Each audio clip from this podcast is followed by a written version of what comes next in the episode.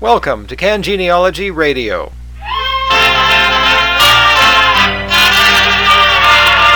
Get out those old records, those old phonographs. I'm Dave Obee, and here is the latest news about family history research in Canada. The big news this time around is what is happening on television. Canadians will get their own version of the British show, Who Do You Think You Are, starting this Thursday evening. This is terrific news for those of us who are keen to see some serious genealogical research on our television sets. If you have seen any episodes of the British series, you'll have an idea of what can be done to make a genealogical quest interesting to a wide audience. The shows available to viewers in the United Kingdom are superb, taking us on a fascinating journey through history. They're not perfect, of course, nothing ever is. The English shows tend to gloss over the hard slogging that is required in comprehensive genealogical research. Still, they give us a wonderful sense of what is possible. The Canadian series does not follow the English example completely. For a start, the Canadian shows will be just half an hour long, while the ones available across the water are an hour long.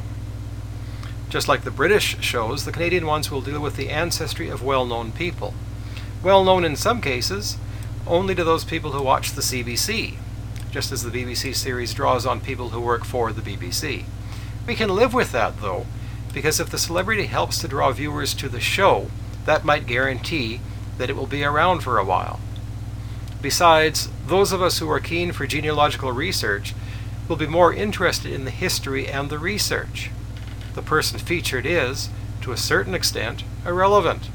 We care more about their great grandparents and how they find them. The Canadian show will feature people such as Randy Bachman, Don Cherry, Mary Walsh, Sonja Smits, Margot Kidder, General Lewis Mackenzie, Steven Page, Avi Lewis, Margaret Trudeau, and Scott Thompson. The show's website is already live. A link is on the Can Genealogy website. It includes some handy tools that might help us all with our research and will certainly provide the basics for people just starting out. So watch for the show on Thursday nights at 7:30 p.m. on CBC. Now, if you haven't seen the British series and are a bit curious about what it's all about, do not despair. It's available to us as well, in a sense. The BBC has launched a new genealogy publication, one with the rather unwieldy title of BBC Who Do You Think You Are magazine. That means, by the way, that each month in England, bookstores have at least five new genealogy magazines, and all five are of rather high quality. For the record, France has four genealogy magazines, and there are none in Germany.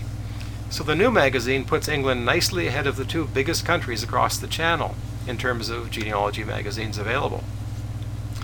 Anyway, the BBC magazine includes a DVD with an episode of the show. That DVD is playable on North American machines, so all you need to do is get your hands on one of the magazines. I was lucky in that I picked up a copy of the magazine at Waterloo Station in London a couple of days after it hit the stands. I won't be in London when the next issue comes out, but that's okay, because I've subscribed to the magazine. I can count on new issues coming to my door every month from now on, and every one of those issues will bring another episode of the British show. So even if I hate the Canadian one, I will still be able to get my genealogy fix. There is, of course, a website for the magazine, a website to help you subscribe, and a website for the British show. All of those sites are listed on the Can Genealogy page.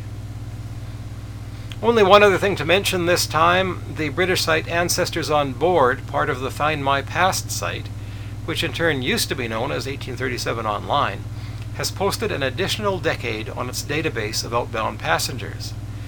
That will be important to many Canadian researchers because that database now stretches all the way to 1939. That is four more years that we can access through the passenger lists at Library and Archives Canada.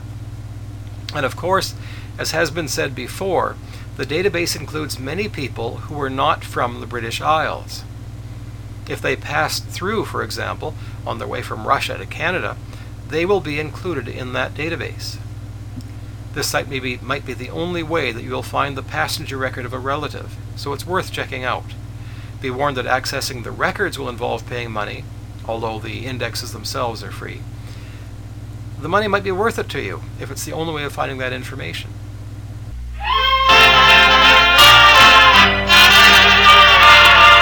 Get out those old records, those old can Genealogy Radio is produced by me, Dave Obee, and sponsored by Interlink Bookshop and Genealogical Services.